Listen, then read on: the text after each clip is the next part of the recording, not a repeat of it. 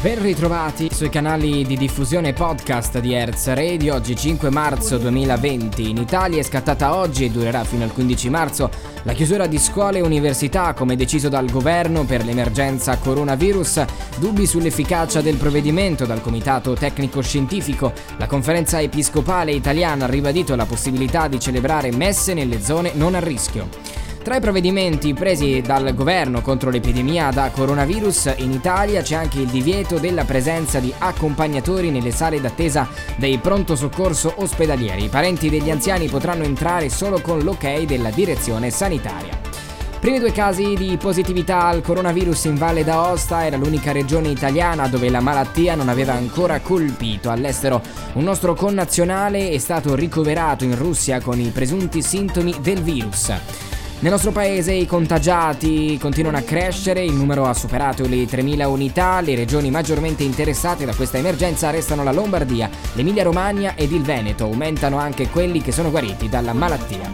L'assessore regionale al welfare della Lombardia Giulio Gallera ha invitato i cittadini della Bergamasca a restare a casa. Gallera si è detto anche favorevole all'estensione della zona rossa in questa provincia, come ipotizzato dall'Istituto Superiore di Sanità.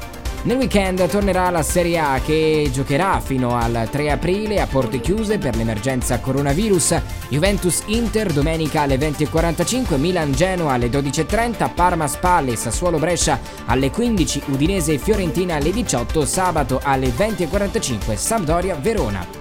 È finita la relazione sentimentale tra Silvio Berlusconi e Francesca Pascale. Questa mattina un comunicato della segreteria dell'ex premier ha ufficializzato l'interruzione del rapporto di coppia, pur affermando che restano tra i due affetto e vera e profonda amicizia. La gara della Coppa Davis di tennis tra Italia e Corea del Sud di scena nel fine settimana a Cagliari si giocherà senza il pubblico, lo ha deciso la Feder Tennis attuando le norme del decreto del Presidente del Consiglio Giuseppe Conte. Se l'emergenza coronavirus i biglietti saranno rimborsati.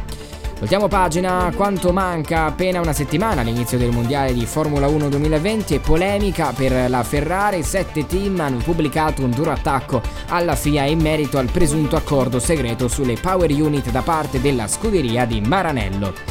I Genesis dopo 13 anni torneranno a suonare insieme Phil Collins, Tony Banks e Mike Rutherford si riuniranno per una serie di concerti nel Regno Unito. L'annuncio è stato dato ai microfoni della BBC, il tour comincerà nel prossimo autunno.